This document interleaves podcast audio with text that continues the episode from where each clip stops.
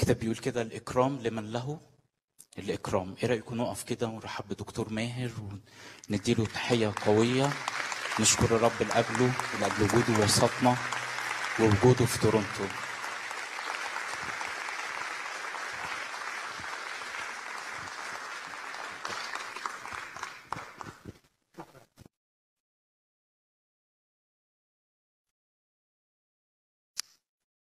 كنت أول ما قعدت بحاول أفكر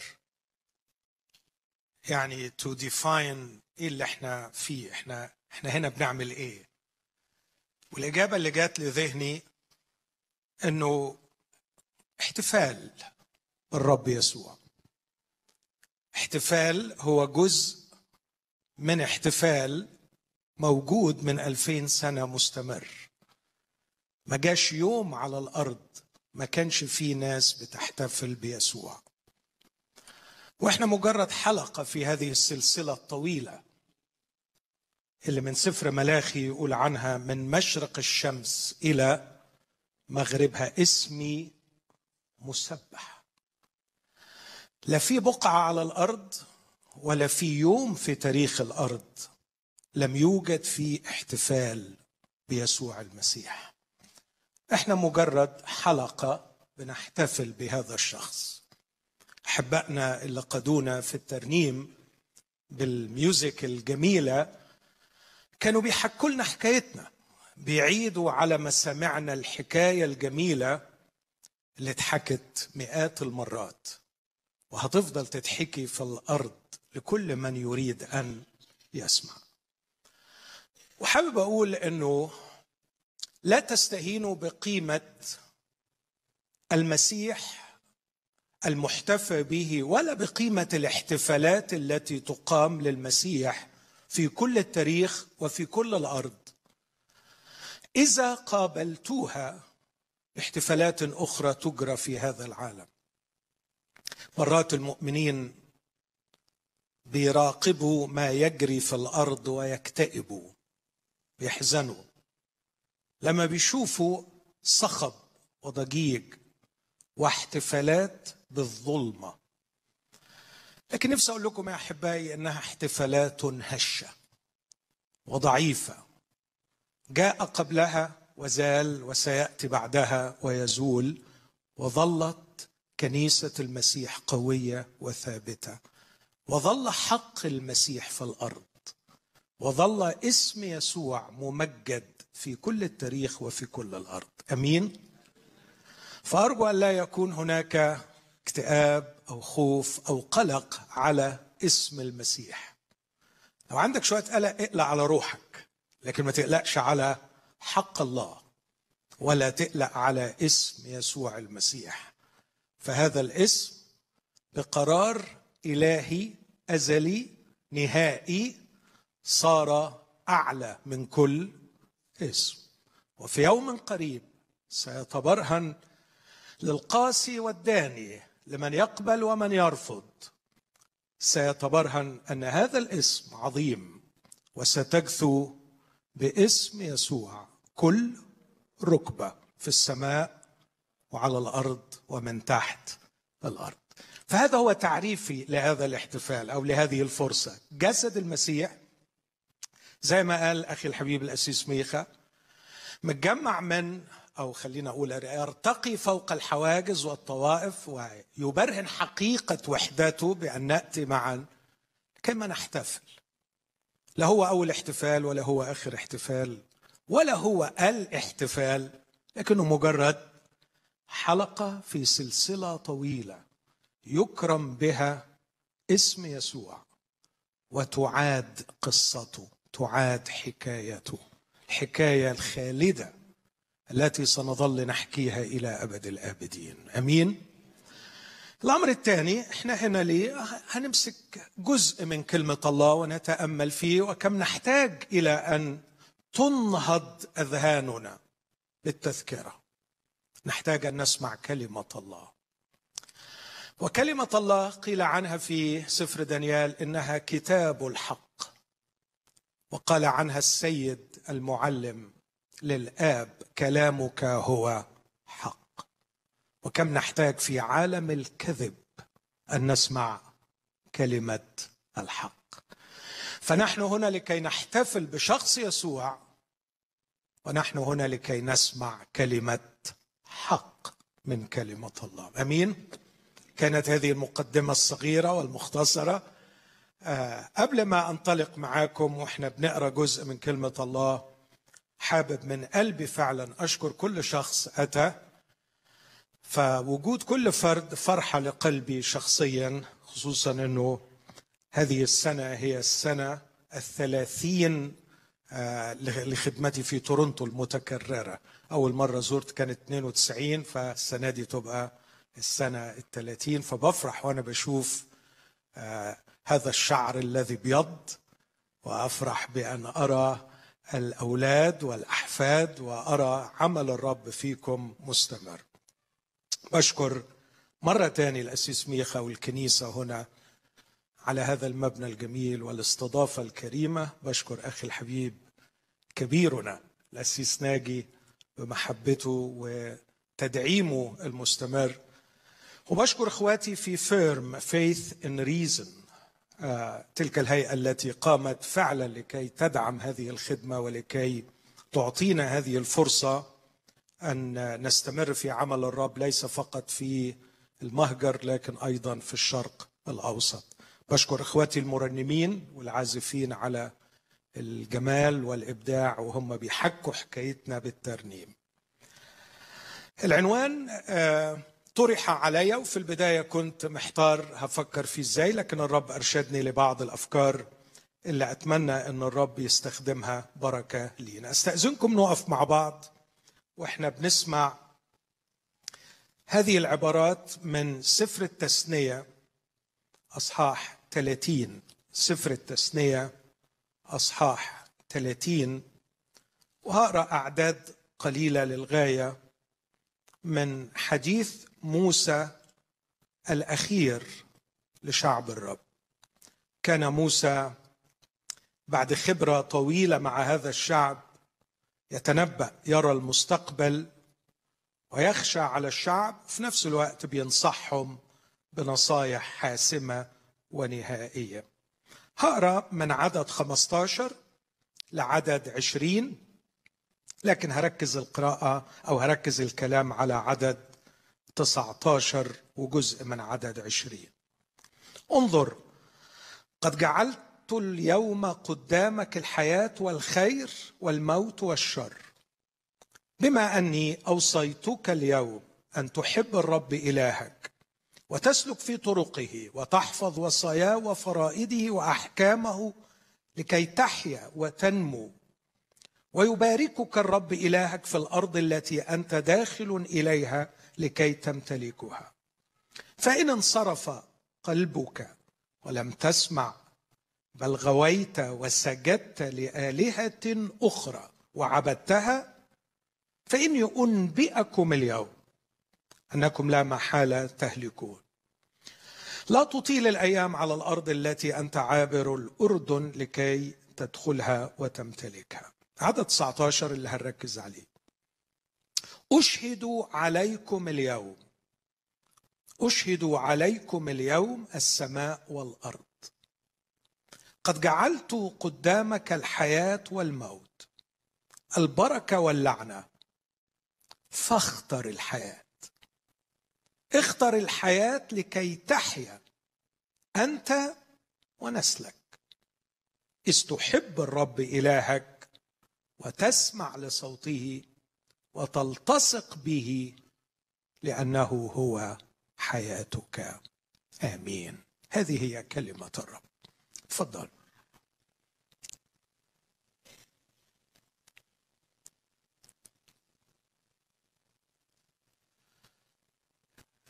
هحب انه النص يكون قدامنا معظم الوقت علشان تقدروا تتابعوا معايا الافكار والرساله اللي الرب حطها على قلبي.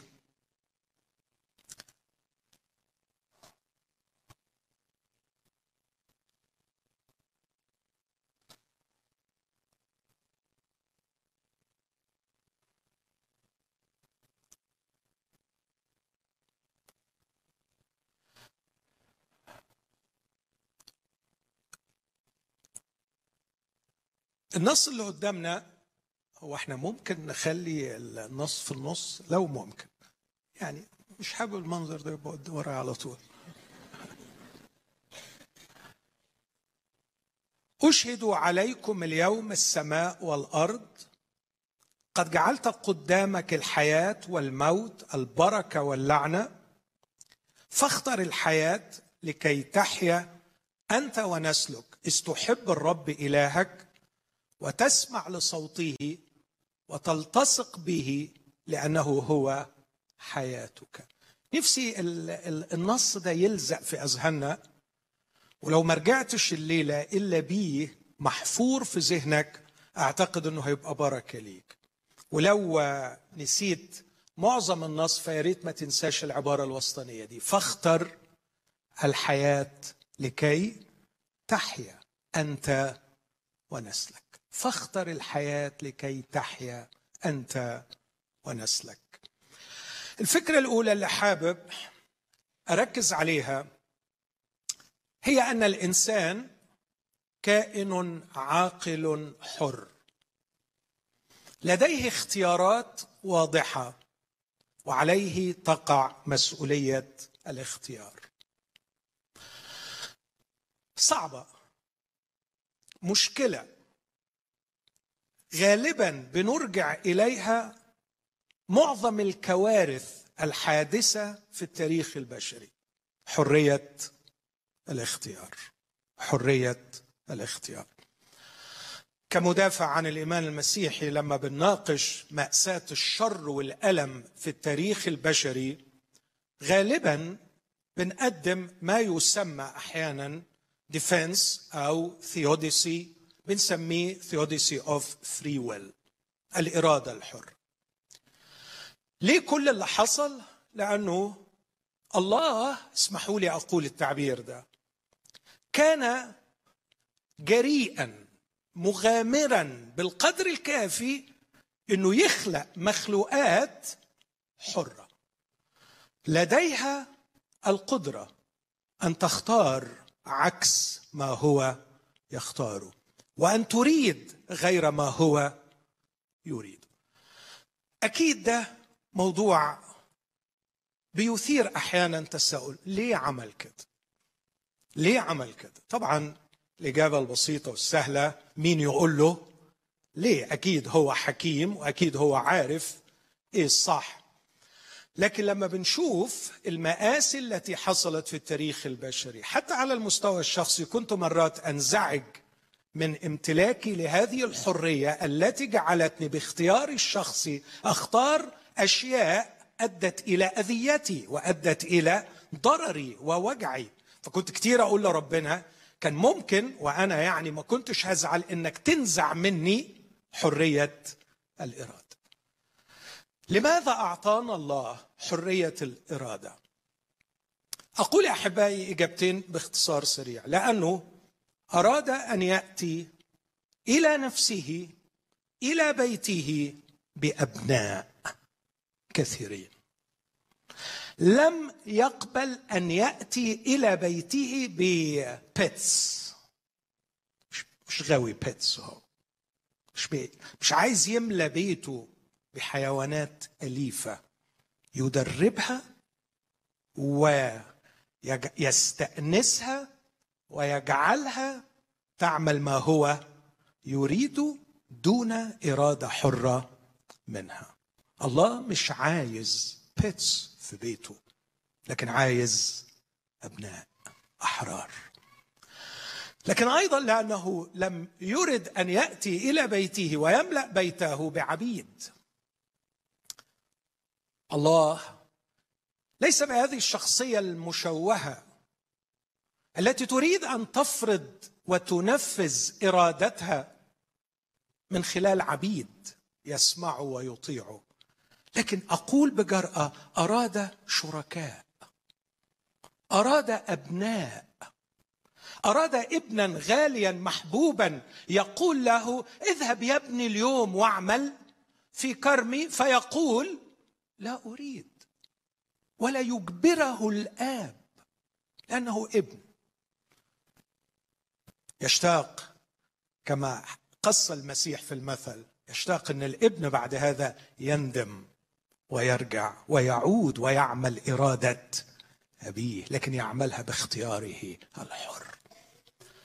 لكن الأمر الثالث، كان من السهل جدا على الله أن يصنع مبدع، والكرييتور يصنع روبوتس، لكن الله لم يرد أن يصنع روبوتس، ولم يرد أن يأتي بعبيد، ولم يرد أن يملأ بيته بيبتس يستأنسها لكي تفعل ما يريد، لكن أراد إخوة لابنه الحبيب يكونون مشابهين صورة ابنه كيسوع الجميل، كيسوع الذي بكامل إرادته الحرة باختياره العاقل الواعي في سن 12 سنة يقول للمطوبة مريم: ينبغي أن أكون فيما لأبي in my father's business، باختياري، برغبتي، بإرادتي الحرة العاقلة الواعية. هذا هو ابن الحبيب الذي به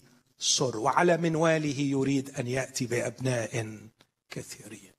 يسوع الذي أمام مشهد الصليب وعندما اشمأزت طبيعته القدوسة ومشاعره الكاملة من أن البار يصير خطية، فقال: إن شئت أن تعبر عني هذه الكأس.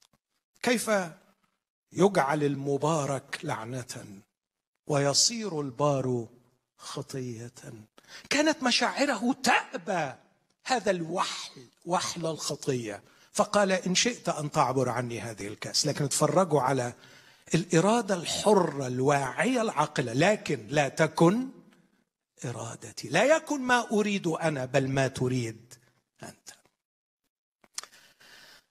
هي دي النوعية الخالدة، هذه هي نوعية الحياة التي يكتب لها الخلود، هذه هي النوعية التي تستحق الخلود وتدخل الخلود وتستمر إلى أبد الآبدين في حضرة الله، أناس اختاروا بإرادتهم العاقلة الحرة.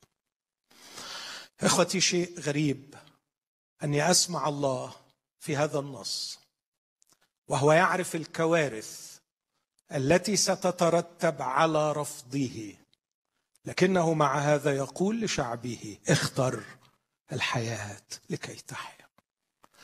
إذا غويت وسجدت لآلهة غريبة، الأرواح الشريرة، الشياطين، وهي موجودة ويمكنك أن تسجد لها ولن أمنعك، واليوم العالم مملوء بعبادة الآلهة الغريبة، بعبادة الأرواح الشريرة، إنكم تهلكون لا محالة، لا خلود لكم، تستمتعون وتستمتعون وتستمتعون وتهلكون هلاكا أبديا. الفساد في الروح ثم في الجسد والهلاك الأبدي، لا خلود لمن عبدوا آلهة أخرى. لكن الكائنات التي تستحق الخلود أبسط شيء أن تكون اختارت بإرادتها الحرة العاقلة الواعية هذا الإله، وجدته جديرا بالحب وبالعبادة.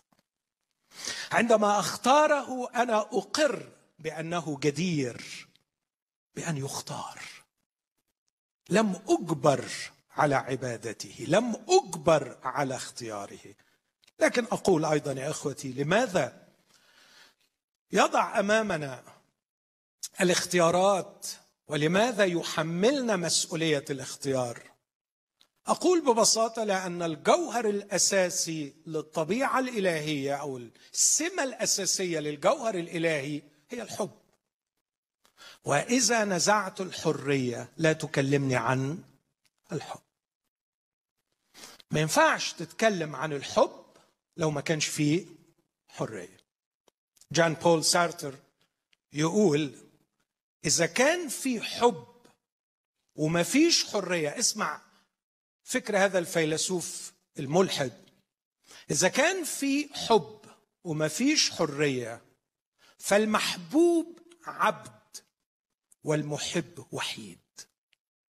صح، لو أن المحبوب أحببته رغما عنه وهو أحبني ولم يكن له اختيار في محبتي فهو عبد وأنا سأظل وحيد. بحبه وبيحبني، لكن هو ما اختارش أنه يحبني. سأظل شاعرا رغم أنه يحبني، سأظل شاعرا بأني وحيد، لكن الله أراد أن يملأ بيته بأبناء كثيرين يحبونه محبة حقيقية. أحيانا بقول تشبيه بسيط يوضح فكرة أهمية الحرية للحب. بقول بتخيل لأني بسافر كتير أنه في مرة إحدى سفرياتي لقيت مراتي كل يوم الصبح بتبعت لي رسالة مملوءة بالحب والكلام الجميل، فعشت أجمل أسبوع في حياتي. وبعد ما رجعت كان أول شيء بقوله لها، بقول لها حبيبتي يعني أنا ما أقولكيش قد إيه أنا ممتن لأجل الغمر اللي غمرتيني بيه. هذه الرسائل البديعة اللطيفة خلت أسبوع يعني غير عادي. قلت لي رسالة إيه يا حبيبي؟ الرسالة كنت بتبعتها لي كل يوم الصبح تعبري فيها عن محبتك ليه؟ قلت لي أم سوري، يظهر إن حد برمج التليفون على إنه يبعت الرسائل دي. لكم أن تتخيلوا خيبة الأمل. إيه ده؟ يعني أنت ما كنتيش ورا كل حرف ورا كل كلمة ورا كل فكرة، يعني أنت ما اخترتيش بإرادتك الواعية الحرة؟ قلت لي وريني الرسائل، وريني الرسائل. وريتها الرسائل، قالت لي أنا موافقة على كل كلمة فيها، بس يعني مش أنا اللي بعتها. فقدت معناها، لا قيمة لها، لا قيمة لأي حب إذا لم يكن نابع من إرادة حرة. لكي تحب الرب إلهك وتلتصق به وتسمع لصوته، هذا هو شوق الإله الذي نعرفه في يسوع المسيح، هذا هو شوق الله المعلن في يسوع المسيح، شوق أن ندخل معه في علاقة بنوية، أن نكون أبناء له وأن يكون أب لنا. لكي تكون هذه العلاقة حقيقية، جنون حقيقية فعلا، كان لابد من الاختيار الحر. هل كان عنده طريقة تانية يعمل بيها عبيد، يعمل بيها بيتس، يعمل بيها روبوت؟ طبعا طبعا طبعا. من أبدع السماوات والأرض اللي ظبط الكرة الأرضية. ما الكرة الأرضية عمالة تلف، مش بتلف باختيارها. وإيه رأيكم في ثباتها، وإيه رأيكم في جمالها، وإيه رأيكم في نجاحها؟ الحقيقة نجاح مذهل، مش كده؟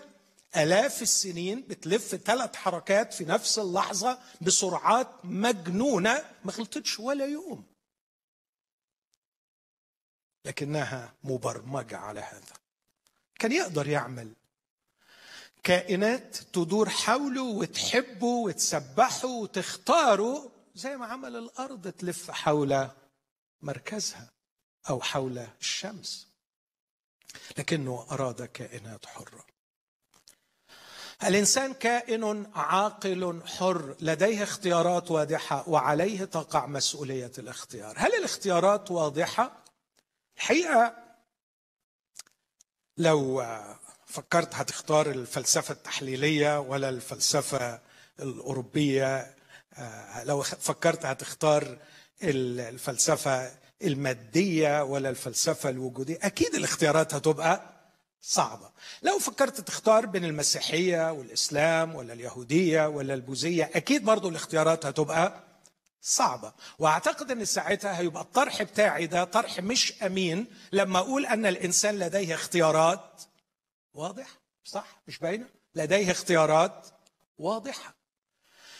بصوا أحبائي، هنا في خدعة بيعملها الإنسان، إنه لديه ما هو معلوم، يترك ما هو معلوم ويفكر فيما هو مجهول. هذه خدعة.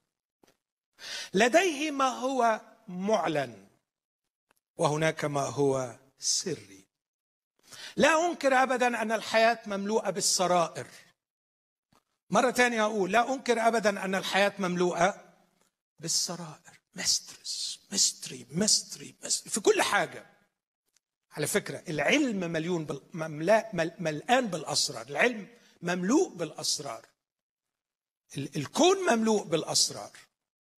أينشتاين بجلالة قدره قال أعظم أمانينا في معرفة أسرار الكون أن نعرف 2%. الحياة مملوءة بالأسرار، لكن اسمعوني يا إخوتي، والحياة مملوءة بالمعلنات. الحياة مملوءة بالمعلنات. خد بالك من القفزة اللي بيخدع بيها الإنسان نفسه عندما يقفز من المعلن إلى السري. إيه المعلن؟ معلن إن الكذب غلط، ولا دي عايزة يعني عايزة إعلان إلهي رهيب. الكلمة قريبة منك، في فمك وفي قلبك. قبل أن ينقش الله ناموسه على حجر نقشه في قلوب البشر. وقال بولس كلمات قاطعة أن الأمم الذين ليس لهم الناموس متى فعلوا بالطبيعة ما هو في الناموس، هؤلاء إذ ليس لهم ناموس هم ناموس لأنفسهم، الذين يظهرون عمل الناموس مكتوبا في قلوبهم. أؤكد لكل من يسمعني أنك إذا في الخفاء أطعت المعلنات سيعلن الله لك السرائر. ابدأ من تحت، ما تنطش على فوق بخدعة بيعملها القلب الخداع.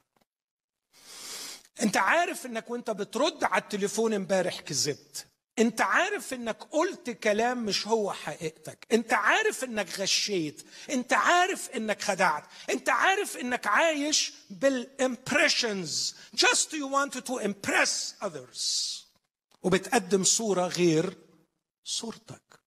انت عارف، انت عارف انك لابس قناع، انت عارف انك متغطي ومستخبي ورا اشياء كتيرة، وبعدين بتقول هو ربنا مش باين ليه؟ يا اخي اختشي، كفاية. اطلع انت من وراء غطائك لكي يخرج الله لك من وراء حجابه. اخرج، كفاية زيف، كفاية كلام لا يعبر عن الحقيقة، كفاية اتقان المراوغة والمناورة لكي يعلن الله نفسه. على قدر ما نعيش المعلنات يعلن الله لنا السرائر، وتصبح الاختيارات أكثر وضوحا. كتير بقابل ناس في حياتي، أنا محتار في الاختيار بين هذا وذاك. أقول لك حبيبي، كان عندك قبل كده 100 حاجة تختار فيها الصح، وحضرتك اخترت الغلط وكنت عارف. كنت عارف وأنت بترد في التليفون إيه الصح وإيه الغلط، بس اخترت إنك تقول الغلط، وبعدين محتاس بعد كده في الاختيار الأعقد.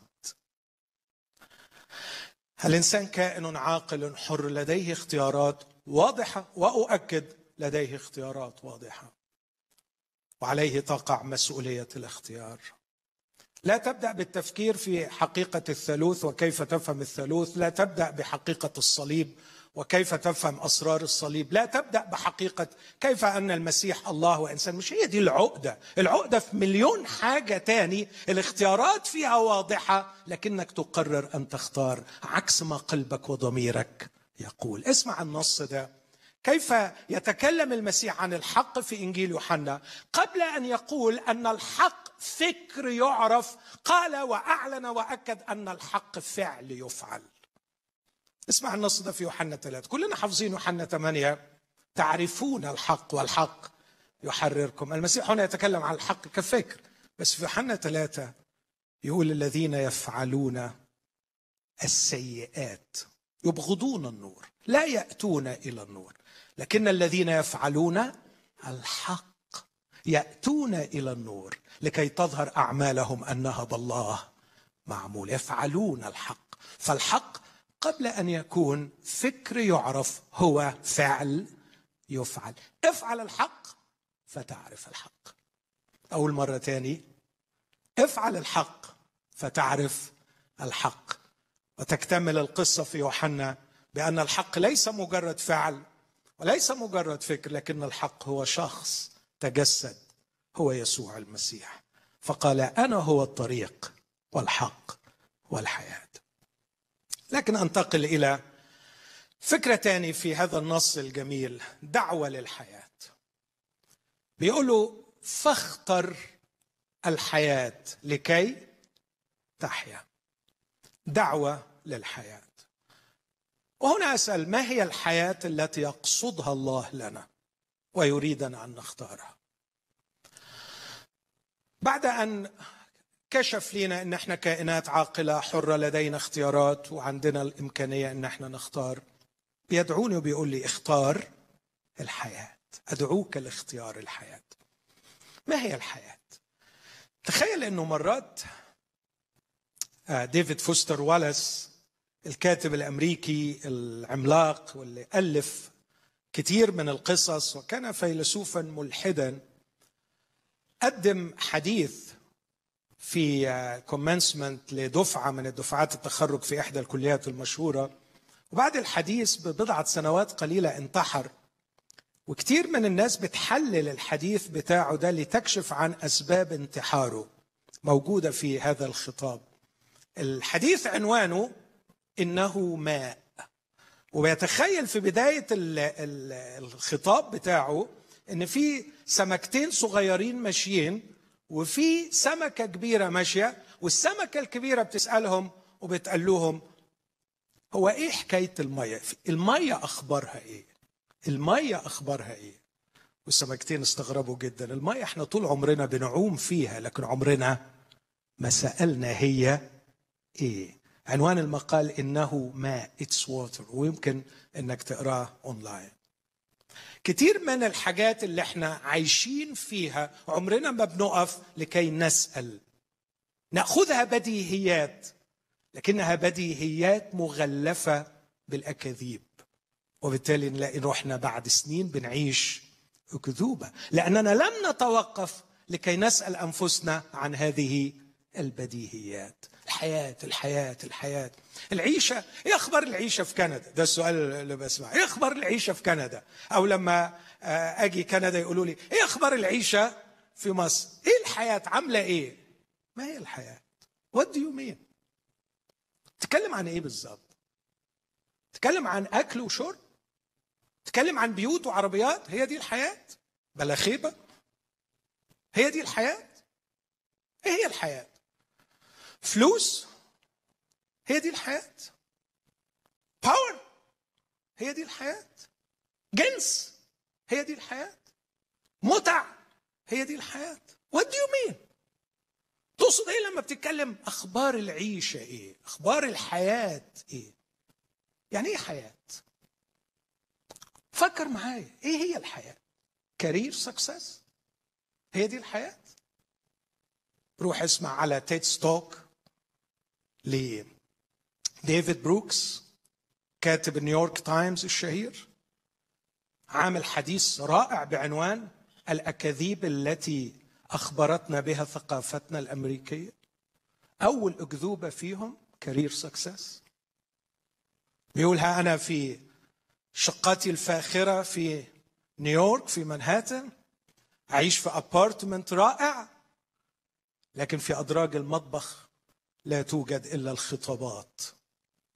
تعبير بليغ، امرأتي طلقتني وأولادي تركوني وأعيش وحيدا مع رسائل وكشوف البنك. هي دي الحياة؟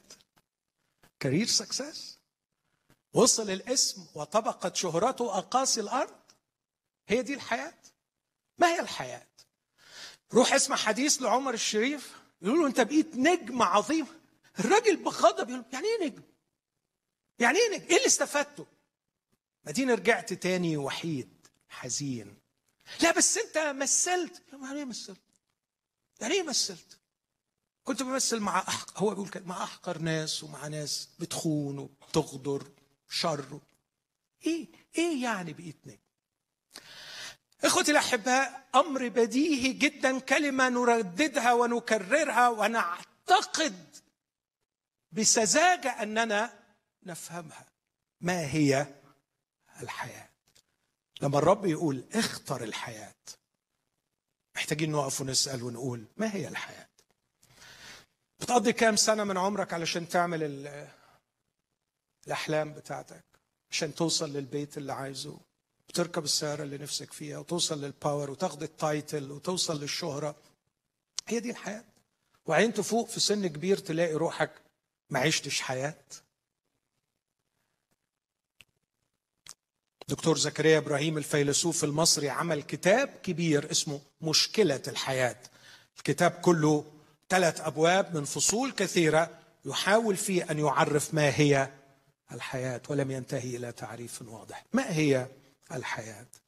أعتقد الحياة التي يقصدها الله لنا ويريدنا أن نختارها يمكنني تعريفها إذا افترضت أن هذه الدعوة تفترض أننا في حالة موت. لما بيقول لي اختار الحياة فمعناه أنه هو شايفني أنا في حالة موت، وإلا ما كانش يقول لي اختار الحياة، أو على الأقل في طريقي إلى الموت. فأنا يا إما ميت يا إما رايح أموت، وعشان كده بيعرض علي وبيقول لي اختار الحياة. في هذه الحالة ممكن أتساءل لكي أعرف ما هي الحياة، أقول إيه هو الموت اللي الكتاب المقدس يقصده؟ في نص جميل ممكن يعرف لي ما هو الموت، ولا بضدها تعرف الأشياء، ومن تعريفي للموت أقدر أعرف ما هي الحياة. نص في الكتاب بيتكلم عن موت أسميه الموت الوجودي، نص تاني أسميه الموت الأخلاقي، ونص ثالث أسميه موت النفس، وأحاول أوضح باختصار ال3 دول. النص الأول يقول وأنتم إذ كنتم أمواتا، الترجمة الأدق أمواتا في ذنوبكم وخطاياكم. أنتوا غرقانين في حالة من الذنوب والخطايا، بس الذنوب والخطايا كأنها طين الحمأة التي تطفو فوقها الجثث الميتة. أموات في الذنوب والخطايا التي سلكتم فيها قبلا حسب، ويقول 3 حاجات تعرف ما هو الموت. الأمر الأول حسب دهر هذا العالم. الأمر الثاني حسب رئيس سلطان الهواء، الروح الذي يعمل الآن في أبناء المعصية. الأمر الثالث الذين نحن أيضا جميعا تصرفنا قبلا بينهم في شهوات جسدنا، عاملين مشيئات الجسد والأفكار، وكنا بالطبيعة أبناء الغضب كالباقين أيضا، لكن الله الذي هو غني في الرحمة من أجل محبتي ونحن أموات عمل إيه؟ أحيانا. فإذا بيوصف في العبارات السابقة بيوصف حالة الموت اللي كنا فيها. من وجهة نظري أنه أول نوع من الموت لما بيقول أنكم تسلكوا حسب دهر هذا العالم. الكلمة في اليوناني بديعة، حسب دهر هذا العالم. كلمة دهر آيون، كلمة العالم آيون، والمفكرين فيها بيقولوا يعني إيه يقصد الآيون أوف ذا آيون؟ إيه الآيون بتاع الآيون؟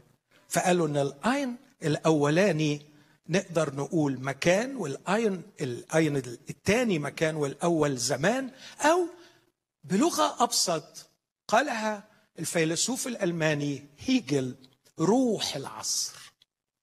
لكل عصر روحه، بيسميه بولس هنا دهر هذا العالم.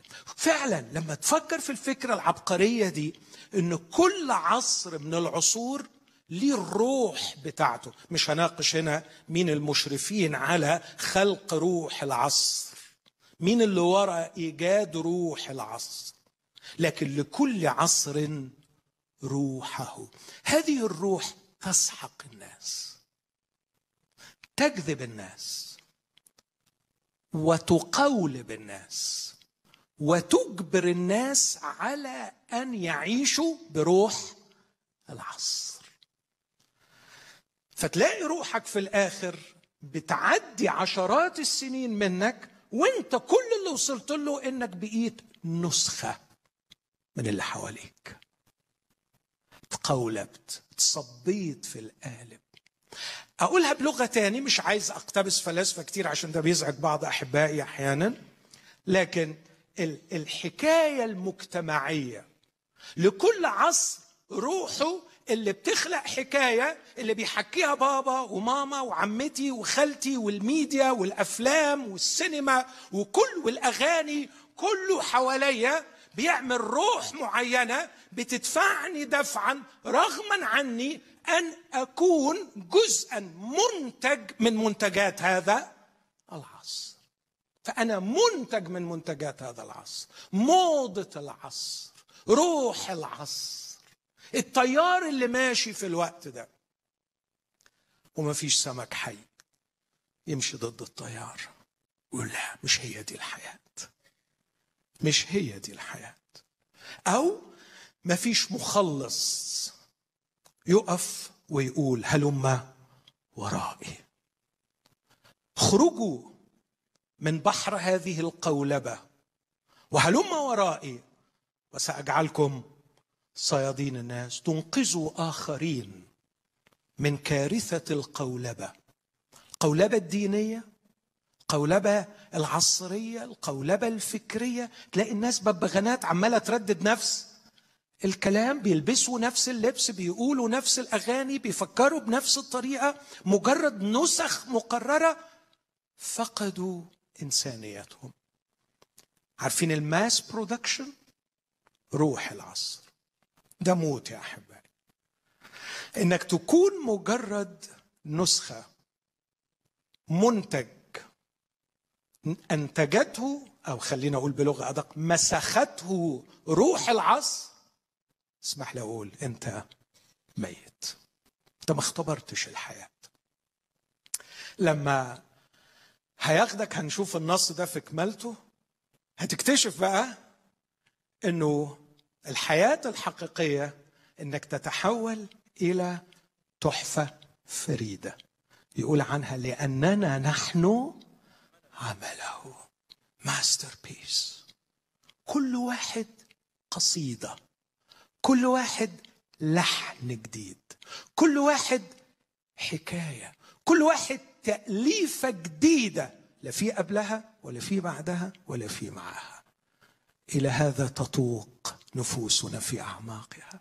أشتاق أن أكون فريدا، ده شيء موجود في أعماقنا، وهذا لا يوجد إلا على يدي المخلص اللي بيقول لأننا نحن عمله، مخلوقين في المسيح يسوع لأعمال صالحة سبق الله فأعدها لكي نسلك فيها. أعمال معينة، ظروف معينة، علاقات معينة، عندما تلتصق بالرب إلهك وتسمع لصوته وتطيعه وتسير وراءه، يقودك في خطة معينة وقصة معينة، تخلق فيك فرديتك، يونيكنس، تعملك حاجة لوحدك، مش مجرد نسخة من غيرك.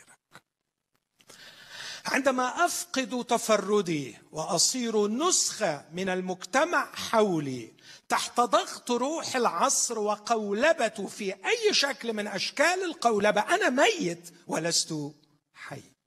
لكن الأمر الثاني العبودية الخفية، مش بس القولبة بروح العصر، لكن يقول حسب رئيس سلطان الهواء. واستعجب انه استعمل الاسم ده، ناس كتير قالت تفسيرات كتير، لكن الهواء مؤثر جدا جدا جدا دون ان نرى، صح؟ اكتر حاجة مؤثرة في الحياة هي الهواء وما احناش شايفينه. ابليس رئيس سلطان الهواء من الناحية الفكرية، فهو يصيغ الفكر في الجامعات، في الثقافة، في الميديا، دون ان يرى. اللي بيراجع تاريخ العلم يكتشف انه في بداية القرن التاسع عشر كان في دكتور كبير مشهور بدأ يكتشف الجراثيم، ولما بدأ يأكد على الدايات اللي كانوا بيولدوا انهم لازم يغسلوا ايديهم كتير قوي قبل ما يولدوا، كانوا بيضحكوا عليه، لكن لما كانوا بيطيعوا النصيحة كانت وفيات الأطفال بتقل، والستات وفيات الستات بتقل. فكان بيقول إن في شيء غير منظور بيؤثر، لكن كانوا بيسخروا منه. وبعدين اكتشفوا إنه في حاجة اسمها الجراثيم. فعلق واحد وقال كانت كل الكوارث من عالم غير منظور والبشر لا يدرون. أقتبس هذا وأطبقه على العالم الروحي يا أحبائي. إن الكوارث التي نراها في شوارع تورونتو، عندما ترى الإدمان يسحق الناس، عندما ترى ضياع الهوية، عندما ترى الجندر كونفيوجن اللي حاصل والهلوسة اللي الناس عايشة فيها، هناك أرواح شريرة، هناك عالم منظور يكره البشر ويسحقهم ويستمتع بإذلالهم وبتغييب هويتهم الحقيقية ككائنات مخلوقة على صورة الله. أراد لهم الله الكرامة والمجد، لكن إبليس اختار لهم الموت والهوان. اوعوا الروح المادية تنسينا الأرواح الشريرة وتأثيرها في هذا العالم. كلمة الله تقول حسب رئيس سلطان الهواء. رئيس سلطان الهواء هو الروح الذي يعمل الآن. وأتمنى أن الكنيسة تكون واعية للروح القدس الذي أيضا يعمل الآن، يعمل في أولاد الله لكي يقاوموا الروح الشرير. وأرجو أن احنا نتجند بنعمة الرب، وأرجو أن نتنبه ونقوم لنبني ولا نكون فيما بعد عارا. لكن أخيرا المرجعية الذاتية. بص المرجعية الذاتية إيه اللي أقصده؟ إنه myself is my point of reference. فالمرجعية في أي شيء أنا. وإيه لما أقول المرجعية أنا على فكرة أنا بتكلم عن إيه دلوقتي عشان أطمن؟ عن الموت، عن الموت. لما أكون تحت تأثير روح العصر ده موت، لما أكون تحت تأثير إبليس ده موت، لأنه لا يأتي إلا لكي يسرق ويذبح ويهلك، ذاك قتال للناس. أيضا لما أكون أنا مرجعي الذاتي أنا أعيش حالة موت. ما ينفعش. طالما إنك قبلت أن تكون مخلوق معتمد لا تصلح أن تكون مرجعية لذاتك. إيه مرجعية الذات؟ ده هتكلم عنه في السيمينار بكرة كتير. إيه القرارات الصح؟ What I feel، اللي أنا حاسه. أيوة بس الواقع بيقول حاجة غير اللي أنت حاسه. يغور الواقع أو أبرمج الواقع على اللي أنا حاسه. كارل ترومان لاهوتي مسيحي رائع معاصر يقول كان زمان يروح واحد للدكتور يقول له أنا حاسس إني امرأة في جسد رجل. يقول له it's really painful، دي مشكلة حقيقية، بس it's a problem of your mind. مخك عنده مشكلة وممكن إن احنا نعالج مخك. ده من 40 سنة بس. لكن دلوقتي لو راح للدكتور يقول له واو it's painful، بس ما عندكش مشكلة في مخك، عندك مشكلة في جسمك.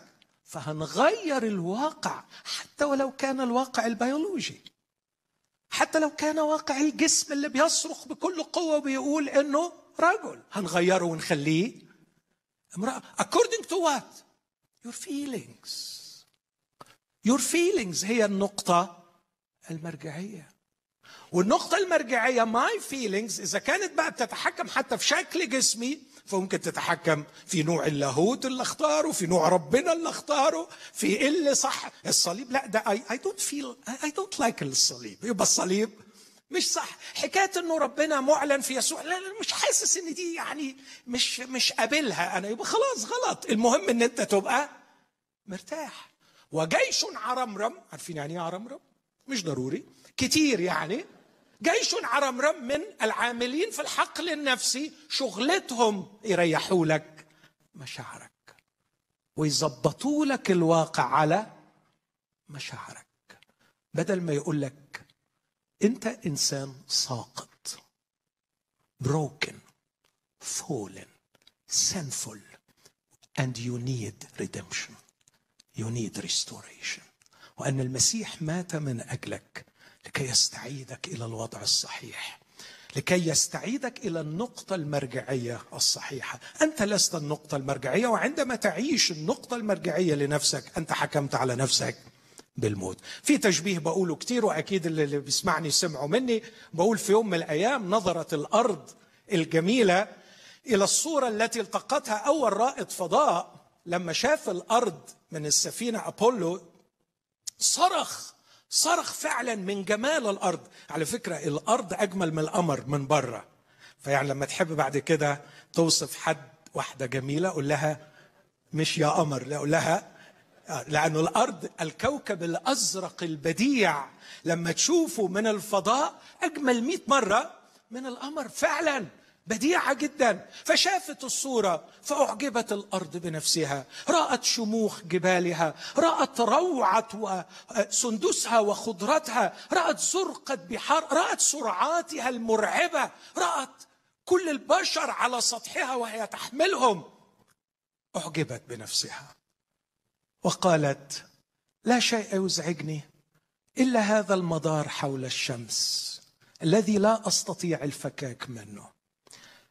إني مستمتعة بدوراني حول نفسي، لكن لماذا أظل طول عمري أدور حول الشمس؟ لماذا تظل الشمس هي نقطتي المرجعية؟ ثم نظرت إلى الشمس بغضب وقالت لها بصرخة شديدة أعطني حريتي أطلق يدي.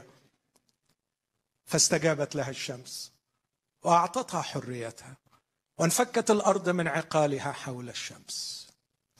وأتوقف هنا عن السرد وأقول اكتب وصفا للأرض بعد 3 دقائق من خروجها عن مدارها. إذا كنت كاتبا مبدعا تستطيع أن تختصر، أفضل كلمة هتختارها هي كلمة الموت. الموت. أيتها الأرض الغبية أنت جميلة، ليس لأنك تدورين حول ذاتك، لأنك تدورين حول الشمس. فالشمس هي نبع حياتك، الشمس هي نقطتك المرجعية. عندما يختار الإنسان أن يكون هو مرجعية ذاته يحكم على نفسه بالموت. هذه مجرد 3 أشكال للموت في نص واحد. الموت أسميه الموت الوجودي. عندما تعيش متقولبا نسخة من البشر، عندما تعيش تابعا لفكر الأرواح الشريرة، عندما تعيش مرجعياتك هي ذاتك، هيغيب عنك حاجتين يضيعوا طعم الحياة. أنت لن تعرف أنت هنا ليه ولا أنت مين، وهتعاني من اللا معنى واللا غرض. والحقيقة حياة بلا معنى ولا غرض لا تستحق أن تسمى حياة، لكنها موت، وأنتم إذ كنتم أموات. لكن أنتقل بسرعة إلى الموت النوع الثاني، أسميه الموت الأخلاقي. هقرأ النص بس. وكما لم يستحسنوا أن يبقوا الله في معرفته. كلمة رهيبة تحتاج أن احنا نقف. لم يستحسنوا أن يبقوا الله في معرفته. الله موجود على فكرة. لا لا لا مش موجود، قول براحتك. لقد أخرجته من معرفتك، لكنك لا تستطيع أن تخرجه من الوجود. سيظل الله موجود، حقيقة ثابتة راسخة. غمض عينيك قول لا الدنيا ضلمة، ماشي، قول براحتك. الله موجود، والله متداخل في تاريخ البشر. لكن وهنا حرية الإرادة، استحسن مش انه يمحي الله من الوجود، ده هبل ما يعرفش يعمل كده، لكن استحسن انه يخرج الله من معرفته. ده يقدر يعملها، بس حصلت فيهم حاجة، أسلمهم الله. كلمة أسلمهم الله ترجع بينا تاني لفكرة حرية الإرادة. أنت مش عايز تبقيني في معرفتك، عمل إيه؟ خلاص أنت حر، it's up to you. أسلمهم الله إلى ذهن مرفوض. الكلمة اليونانية بديعة، كلمة مرفوض هي نفسها اللي جاية في بداية العدد، لم يستحسنوا، أي ذهن غير قادر على الاستحسان، ما بيعرفش يتذوق ليفعلوا ما لا يليق. إيه رأيكم في الكلام ده؟ بتشوفوه حاصل؟ إن الناس بتختار حاجات لا تليق. يعني إيه لا تليق؟ يعني لا تتفق مع الطبيعة البشرية، مع الحس العام، مع الكومن سنس، لا تتفق مع الذوق الإنساني. أيوة لا تتفق، لا تتفق. بشوف أشياء غاية في الغرابة، غاية. يعني من 2 أسبوع راجع من العيادة بقول لمراتي أنا مش عارف لغاية إمتى هفضل أصدم من اللي بشوفه وبسمعه. قصص لا تخطر على البال. كيف يختار الناس كل هذه الشرور؟ تخيل، تخيل إنه قصص بنشوفها، تخيل المتعة الجنسية التي لا تتحقق إلا بالجنس مع الأطفال الصغار، تخيل. تخيل المتعة الجنسية مع الحيوانات، تخيل المتعة الجنسية، الزوج اللي لا يستطيع أن يستمتع مع زوجته إلا إذا شاركه فيها واحد، تخيل، تخيل، تخيل. يفعل ما لا يلي. ليه؟ لأنه العمود المركزي للذهن اللي بيدور حوله ذهن عشان يبقى ذهن يعرف يسمع. دي شغلة الذهن. شغلة الذهن إنه يعرف يستحسن، فيقول ده صح وده غلط، ده ينفع وده ما ينفعش، ده يليق وده لا يليق، علشان الذهن ده يبقى فانكشننج بطريقة صح. ما ينفعش يكون بدون الله. أخرجوا الله من الذهن فأصبح الذهن فاقد وظيفته العظمى، القدرة على الاستحسان. كانت النتيجة أنهم مملوئين من كل إثم، عد معايا الشرور، وزنا وشر وطمع وخبث، مشحونين حسدا وقتلا وخصاما ومكرا وسوءا. حد بيعد معايا؟ نمامين، مفترين، مبغضين لله، ثالبين، متعظمين، مدعين، مبتدعين شرورا، غير طائعين للوالدين، بلا فهم ولا عهد ولا حنو ولا رضا ولا رحمة. كم؟ 23. حد يزود؟ الذين إذا عرفوا حكم الله أن الذين يعملون مثل هذه يستوجبون الموت لا يفعلونها فقط بل أيضا. يقول لك أنا ما بعملش، بس أنا أحب أشجع الحاجات دي، أنا مش منهم بس أنا بدعم. يصرون بالذين يعملون. هذا موت يا أحبائي، موت أخلاقي، عندما يفقد الإنسان القدرة على التمييز what's right and what's wrong. نيتشه في كتابه الشهير الرجل المجنون، أنصح بقراءة هذه القصة مادمان، يقول: ما هذه الجريمة التي ارتكبناها؟ لقد قتلنا الله. هو بيقول كده. وكيف سنمحو آثار جريمتنا؟ وبعدين هو بيحكي نتائج موت الله، وهو الذي أعلن موت الله نيتشه، بس كان بيحذر أوروبا من النتائج اللي جاية. قال لهم: بعد أن فككنا الأرض من عقالها حول الشمس، هل بقي لنا بعد موت الله يمين أو يسار؟ هل بقي لنا أسفل وأعلى؟ إلى أين نحن منطلقون؟ لم يعد لنا أي اتجاه، لقد صرنا نهيم في الفراغ التام. موت أخلاقي. لكن أخيرا أقول موت النفس. ولما أقول النفس هنا أقصد السول أو السلف. موت السلف.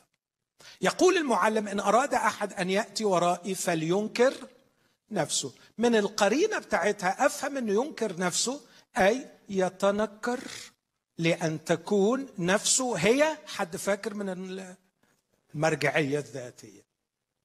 يتنكر، أنت مش من حقك تبقي المرجعية الذاتية. ويحمل صليبه.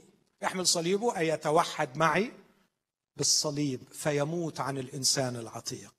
ويتبعني، فإن من أراد أن يخلص نفسه يهلكها، ومن يهلك نفسه بأن تكون المرجعية الذاتية يجدها. إذن المسيحية تنادي بإيجاد النفس وتساعدك أن تجد نفسك، لا أكتر من كده. يقول لك إنك لو ما وجدتش نفسك أنت في حالة موت، والمسيح يدعوك لكي تجد نفسك. تجد نفسك فعلا. نفسي ألاقي نفسي. حد بيسمع الكلمة دي؟ نفسي ألاقي نفسي. على فكرة دي رغبة شرعية، أنت فعلا محتاج تلاقي نفسك. أدلك على المخلص اللي يقودك لكي تجد نفسك. يقول المعلم أيضا مستكملا: لأنه ماذا ينتفع الإنسان لو ربح العالم كله وخسر نفسه؟ أو ماذا يعطي الإنسان فداء عن نفسه؟ نص آخر في عبرين 10 يقول: أما نحن فلسنا من الارتداد للهلاك بل من الإيمان لاقتناء. إيه؟ إنك تلاقيها، تقتنيها، تبقى لقيت نفسك ولقيت فرديتك ولقيت وجودك وتبقى فرحان إنك موجود. أقول الصدق في المسيح يسوع. قبل أن أعرف المسيح مخلص كان مشواري من البيت للجامعة 35 دقيقة. في ال 35 دقيقة كنت أترنح بين السيارات بحلم واحد، أن تخبطني إحدى السيارات فتنهي حياتي، لأني كنت أشعر أنه لا يوجد أي معنى لحياتي. كآبة في كآبة، ولا معنى للحياة. مش لاقي نفسي، مش لاقي نفسي.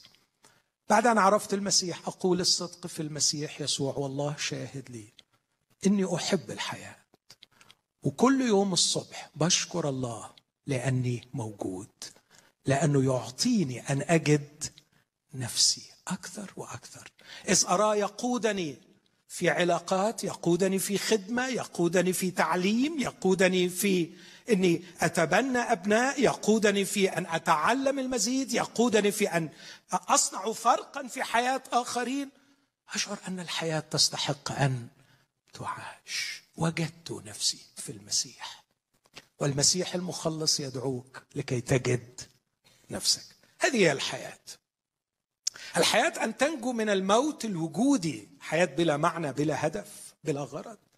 الحياة هي أن تنجو من الموت الأخلاقي، أنك تبقى عارف يا أخي تميز إيه الصح والغلط. الحياة هي أنك تبقى عارف تلاقي نفسك، عارف أنت مين وموجود هنا ليه. أنا طولت عليكم، لكن عايز أنتقل بسرعة لفكرة أخيرة. فاختر الحياة لكي تحيا. وأنا قلت في الحكاية دي أنه علشان أعرف إيه هي الحياة لازم أعرف إيه هو الموت، وحاولت أوضح. لكن الكلمة الجوهرية هنا أنت ونسلك. فاكرين أول سلايد قلت أن الإنسان كائن عاقل حر أمامه اختيارات واضحة، وهو مسؤول أن يختار، صح؟ إن شاء الله تكونوا اقتنعتوا. أضيف حاجة تانية اسمعني فيها، واختياراتك لها تأثير على أولادك. هقول دي وأكدها وأجري على الله. اوعى تفكر إنك بتختار اختيار نتائجه ستكون محصورة في نفسك. اختياراتك محصورة وأثارها تستمر وتمتد في عائلتك. أنت مسؤول، أنت كائن مسؤول. سي إس لويس المفكر المسيحي العظيم وهو بيناقش قضية حرية الإرادة كان بيطرح واحد من الأطروحات، بيقول طب ما ربنا يقدر يخلي الإنسان حر إنه يعمل الخير بس. حلوة دي مش كده؟ تبقى جميلة. فالإنسان حر إنه يعمل الخير بس، ده هبل لا مؤاخذة. لأنه كلمة يعمل الخير بس عمرك ما ينفع قبلها تقول حر، لأنه حر إنه يعمل الخير يبقى لازم عنده حرية إنه يعمل الشر، وإلا ما يبقاش الخير اللي بيعمله خير، ده شيء هو مبرمج عليه. فقال فكرة تاني، قال طب خلاص ماشي، لأنه هيبقى تناقض في الكلام إنه نقول حر يعمل الخير بس، نديله حرية يعمل الشر، بس الشر بتاعه ما يبقاش ليه آثار. إيه رأيكم؟ فمثلا ألاقي واحد متغاظ منه أديله بنية في وشه، بس في نفس اللحظة تتحول يدي إلى جزء من المطاط فما يأذوهوش. إيه رأيكم لو ربنا عمل الحكاية دي؟ إنه يحتقرني، إنه يحتقرني ولا يحتقر اختياراتي، لكي أكون إنسانا كريما عاقلا مكرما فعلا لابد أن تكون أفعالي لها آثار. مين اللي ما بنحاسبوش على آثار أفعاله؟ عندما يفقد الإنسان عقله. لكن المشكلة أن ربنا بيعاملنا على أننا عاقلين، هي دي المشكلة. نحن مسؤولين عن أولادنا. وكلمة الله واضحة وصريحة، اختر الحياة. أصرخ لكل من يسمعني، لكل من يشاهدني، لكل امرأة، لكل رجل، أو لكن كنت لا تفكر في نفسك فكر في أطفالك. جبتهم معاك في هذه البلاد؟ كان لازم تجيبهم معاك. بتصلي من أجلهم؟ بتصلي من أجلهم؟ تقول لي طبعا بصلي من أجلهم. أقول لك الرب بيقول لك اختار الحياة، اختار الحياة لكي تحيا أنت ونسلك. ولادك هيتأثروا مش بصلاتك من أجلهم قد باختيارك الحياة لتحيا مع إلهك، تحبه وتسمع لصوته وتلتصق به، والأثر بتاع هذا الالتصاق هيحصدوه أولادك. امبارح بالليل كنت قاعد مع مجموعة من الأحباء وبستعرض تاريخ كل واحد، وقعدت أقول وده من سنة 80 وده من سنة 70، وبعدين ده أعرف قصته، لغاية ما لقيت روحي بحكي حكاية واحد من 1916 لما جدي بنى كنيسة، وكان ليه صديق وسكن معاه فوق الكنيسة. وبعدين فوجئت من فترة بسيطة واحد بيدعيني عامل اجتماع في بيته، وطلع ان جده كان صاحب جدي اللي سكنوا مع بعض لما عملوا كنيسة 1916. إله أبائنا وأجدادنا وعودك لينا ولأولادنا. كثيرا ما أكرر وأقول نعم الإيمان لا يورث لكنه يجري في العائلات. لماذا عرفت الرب ولماذا جذبتني نعمة الله؟ لأن أبويا كان يصلي من أجلي، أمي كانت تصلي من أجلي. ولماذا أولادي الاثنين قبلوا الرب مخلص ويخدمون الرب الآن؟ لأني أنا وأمهم صلينا من أجلهم. اختر الحياة لكي تحيا أنت ونسلك. واحد ممكن يقول بس ده العهد القديم. خليني أقرأ لك النصين دول. فكانت تسمع امرأة اسمها ليدية. مين اللي بتسمع؟ ليدية، متعبدة لله. ففتح الرب قلبها لتصغي إلى ما كان يقوله بولس. فلما اعتمدت هي وأهل بيتها طلبت قائلة: إن كنتم قد حكمتم أني مؤمنة بالرب فادخلوا بيتي وامكثوا. نفس الأصحاح: ولما استيقظ حافظ السجن رأى أبواب السجن مفتوحة، استل سيفه وكان مزمعا يقتل نفسه. نادى بولس بصوت عظيم: لا تفعل بنفسك شيئا رديا.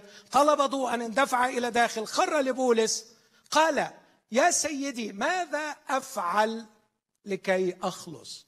فقال: آمن بالرب يسوع المسيح فتخلص أنت وأهل بيتك. وكلماه وجميع من في بيته بكلمة الرب. أخذهما في تلك الساعة غسلهما، اعتمد في الحال هو والذين له أجمعون. لما أصعدهما إلى بيته قدم لهم مائدة وتهلل مع جميع بيته.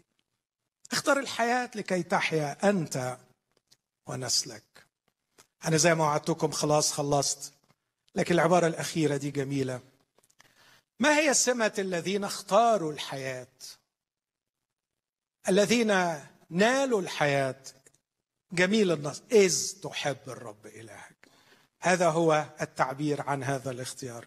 تحب الرب إلهك وتسمع لصوته وتلتصق به لأنه هو حياتك. دول 4 أفكار كانوا عايزين يوم تاني، لكن أنا بس هقولهم ككلمات. تحب الرب إلهك، إنه اختيار الحب وليس الخوف ولا الصفقة. ليس التدين الذي يستقطب القوة الكبرى لتعمل لحسابه في الحياة لكي تخلصه من الخوف والخزي والذنب، لكنها علاقة الحب. الحب طاعة من أجل القيادة. اسمعوني في النقطة دي مهمة أوي يا أحبائي. عبء كتابة قصتي يكسرني. أنا لا أستطيع أن أكتب قصتي في الحياة. أنا لا أستطيع أن أصنع مستقبلي في الحياة. اوعى تصدق حد بيقول لك من بتوع التنمية البشرية أنت تعمل نفسك وأنت تعمل مستقبلك ده عبء كبير قوي عليك، ما تقدرش عليه، هيحنيك وهيكسرك. أنت محتاج قائد تسمع لصوته وتتبعه. أنا وجدت في المسيح مخلص يكتب قصتي ويصنع لي حياتي، وبيقدم لك المسيح الأمر ده. بيقول لك حبيبي الدنيا أكبر منك وأخطر منك وأصعب منك وما تقدرش عليها. أنت محتاج قائد تسمع لصوت الرب إلهك. أذناك تسمعان كلمة من خلفك تقول هذه هي الطريق، أخذك من هنا وطلعك من دي ودخلك في دي. مين يعرف يعمل الحاجات دي؟ الحياة كبيرة عليك، معقدة عليك، صعبة عليك. مرة كتبت له هذه الكلمات، كتبتها بمزيج من الخوف والحب. قلت له: سيرك أمامي يمنع عني رؤيتي لخطوتي التالية. أين سأضع قدماي المعيية؟ لا يعنيني، أنت ترى، هذا يكفيني. فقدني فيك وخلفك أيها النور اللطيف. مفهوم الفكرة أحبائي؟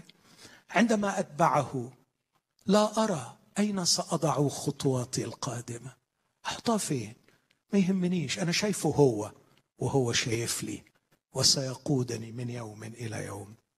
لكن أخيرا أقول أن الحب التصاق، تلتصق به. كلمة تلتصق به هي نفس الكلمة اللي جات عن الجواز. فأنت جسديا بتلتصق بامرأتك وتبقوا واحد، تلتصق روحيا بالرب. يقول من التصق بالرب فهو روح واحد. هذا الالتصاق بيعمل نوع من الاكتمال. عايز وقت اتكلم عنه ده، بس ما فيش وقت. عارف ان جواك احتياج فعلا لشيء، عندك شعور عميق انك محتاج تكتمل، حاسس انك مغترب، محتاج حضن يضمك، محتاج حاجه تحسسك. خليني اقول لكم حكايه لطيفه. واحد اسمه أرسطوفانس فيلسوف زمان، كان في حوار مع سقراط عايز يفسر الحب، فقال له الآلهة زمان خلقت البشر اسطوانيين الشكل، باربع ايدين واربع رجلين واربع عيون واربع ودان، فكانوا اقوياء جدا، فعملوا دوشه كبيره، فالآلهة زهقت منهم، فراحت بعتت شطارتهم وخلتهم نصاص، ومن ساعتها كل نص عمال يدور على نص التاني. عارفين لما بيقولك الجواز انا بدور على نص، دي جايه من الاسطوره الهبله دي بتاعت زمان. بعد ما بيتجوز ما بيحسش انه اكتمل، لانه الجواز مش مصمم للاكتمال. انت تحتاج الى الالتصاق بخالقك لكي تكتمل. عندما روحك تجده وتلتصق به ستكون واحد، واحد صحيح. وقبل ما تلتصق به انت نص، انت ماشي نص، شعر بالغربة ونفسك في حضن يضمك، بس الحضن مش حضن امرأة. إلى بئر السامرة مضت، مضت بعد ما جربت أحضان كثيرة وظلت عطشانة. محتاج حضن كبير، مش حضن امرأة ولا 10 نساء، لكن حضن الأب السماوي. في حضن أبي استلمت بطاقة هويتي، إذ سمعته يقول ابني هذا، وفي الحضن استقر واكتمل وصار ابن. لكن يقول لأنه هو حياتك. بص الحتة دي جميلة ازاي، لأنه هو حياتك، روحي تتنفسه وتحيا به، نفسي تتنفس الهواء فتحيي الجسد، وروحي تتنفس الله فتحيي روحي، فتصبح روحي روح حية. امين. خلونا نقف مع بعض. انا عارف اني طولت عليكم، لكن اتمنى انه هذه الكلمات تكون بركة لحياتنا وحياة اولادنا. خلونا نقف واحنا بنقرر هذا الاختيار. ارجوكم اللحظات اللي جاية هي 5 دقايق، هنرنم فيهم ترنيمتين مش اكتر، وفي الترنيمتين دول هناخد القرار اللي احنا جينا من اجله، واللي اتمنى انك ما تخرجش من هذه القاعة من غير ما تكون اخذت هذا القرار. غمض عينيك علشان التشتيت، احنا لوحدنا يعني كده في عصر التشتيت، فعلى قد ما تقدر غمض عينيك وركز وعيك على كلمة الله التي سمعتها. هل شعرت وانا بتكلم ان فيك مظاهر الموت؟ موت الوجودي، الموت الأخلاقي، موت الذات، موت الفرد. مش لاقي نفسك؟ هل علامات الموت موجودة؟ اختر الحياة. يسوع المسيح الذي أحبنا ومات من أجلنا على الصليب، مات لكي يحيينا. مات يسوع لكي يحيينا، سفك دمه لكي يغفر لنا خطايانا ويمزق ملفاتنا القديمة. كل التهم التي سجلت ضدنا محاها دم يسوع. لكن حياة يسوع المقام تتدفق إلينا بالإيمان الآن. اختر الحياة لكي تحيا أنت ونسلك. الآلهة الأخرى تأكلك وأنت حي. ده مش كلامي، ده كلام ديفيد فوستر والس الأديب الملحد. يقول إنها أكذوبة أننا لا نعبد، كلنا نعبد، حتى الملحدين يعبدون، لكننا نعبد آلهة تأكلنا ونحن أحياء. لكن يوجد إله واحد حقيقي مات لكي نحيا به، ذاق بنعمة الله الموت لكي يحيينا. نفسك تتحرر من الآلهة، المال، الجنس، العبودية، الإدمان؟ الموت الأخلاقي قل له بختارك لأني حابب أختار الحياة.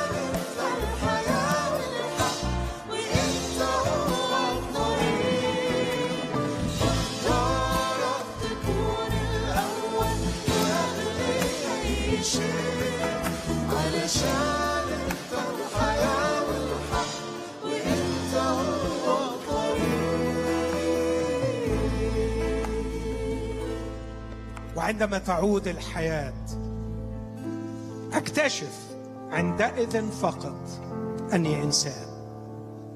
الإنسانية هبة روحية مصدرها ونبعها ابن الإنسان يسوع المسيح. بعيدا عن يسوع هناك بوتنشال للإنسانية، هناك إمكانية للأنسنة، لكن الإنسانية الكاملة هي في هذا الشخص. أعود إنسان عندما يأخذني المسيح من الموت ومن سلطة إبليس ومن روح العصر، يعيد إلي إنسانيتي فأكون إنسانا وأكون نفسي. هل عندك شوق لاستعادة كرامتك ومجدك وإنسانيتك المسلوبة؟ هل تشعر بقوة غريبة تسيطر عليك تقيدك؟ نفسك في حرية حقيقية، حرية حقيقية. نفسك تبقى إنسان بكل معنى كلمة إنسان على شبه يسوع المسيح. المسيح يقدم لك هذه العطية. المسيح مات وقام كي يخلصنا ويغيرنا إلى تلك الصورة عينها، لكي يكون كل منا أيقونة الله، مخلوق على صورة الله وشبه الله، يحمل حضور الله ويصنع مشيئته في العالم.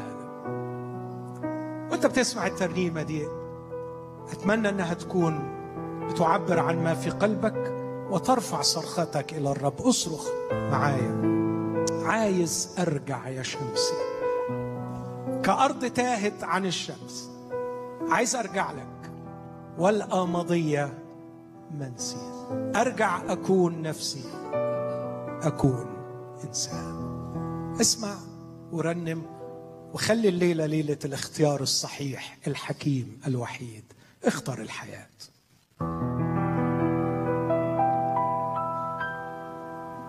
فين المعنى في حياتي، دايرة وقفت ساعاتي، وخايف أيوة خايف من اللي جاي،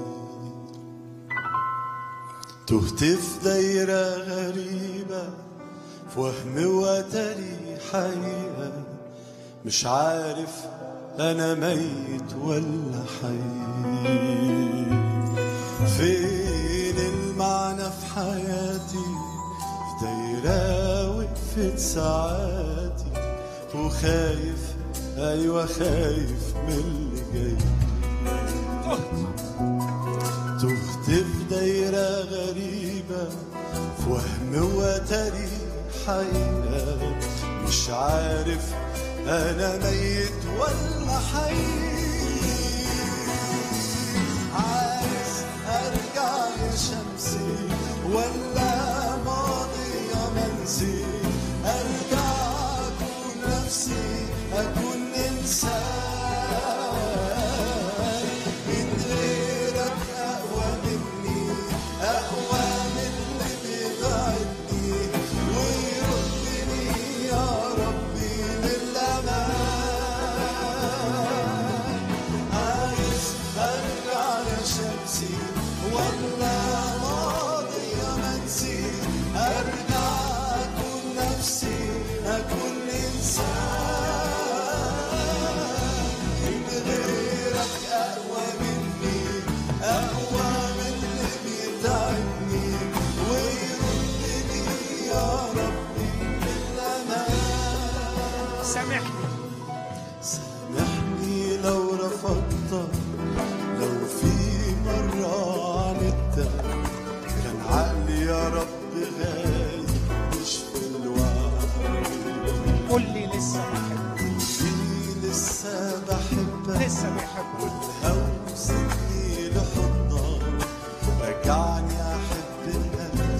شوف الضيق. سامحني سامحني لو رفضتك، لو في ليلة الغفران رب يغفر، كان عقلي يا رب غايب مش في الوعي، استمتع بحبك واللي لسه بحبك، والهوى سبني لحضنك، رجعني احب الناس واشوف الضيق.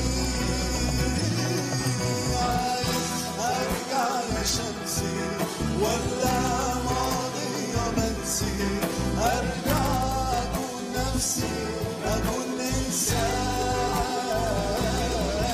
من غيرك أقوى مني، أقوى من اللي بيبعدني، ويردني يا ربي. عايز أرجع يا شمسي ولا أرجع أكون نفسي، أكون إنسان، من غيرك أقوى مني، أقوى من اللي بيتعبني، ويردني يا ربي للأمان. عايز أرجع يا شمسي ولا ماضي منسي، أرجع أكون نفسي، أكون إنسان.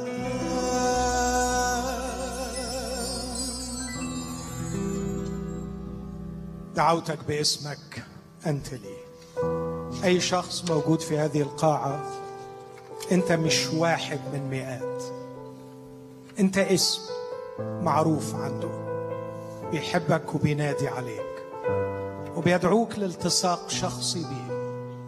اختاره، اختار الرب يسوع مخلص ليك علشان تختار الحياة، تحيا أنت ونسلك، تخلص أنت وأهل بيتك. التصق به وتسمع لصوته وتحب الرب إلهك لأنه هو حياتك. أبانا الصالح، يا من أرسلت الابن الحبيب يسوع لكي تأتي بأبناء شبهه، لكي تأتي بنا، لم تكف على مدار مئات السنين أن تخلص كثيرين، وأنت يا روح الله بيننا الآن في هذا المكان لكي تجذب كثيرين إلى المخلص يسوع. أيها الرب الحبيب يسوع، يا من خرجت لأجل الضال ولم ترجع فارغا، أنت بيننا الآن، تضرع إليك أن تأتي بكثيرين فيفرح الآب بعودة الابن، ويفرح الراعي، ويفرح الروح القدس، وهو يجد المفقود. أبانا في اسم المسيح، فرحنا وافرح معنا باختيارات كثيرة في هذا المساء تصنع بحكمة وبحرية، رجال ونساء يختارون الحياة في اسم المسيح. آمين. تفضل.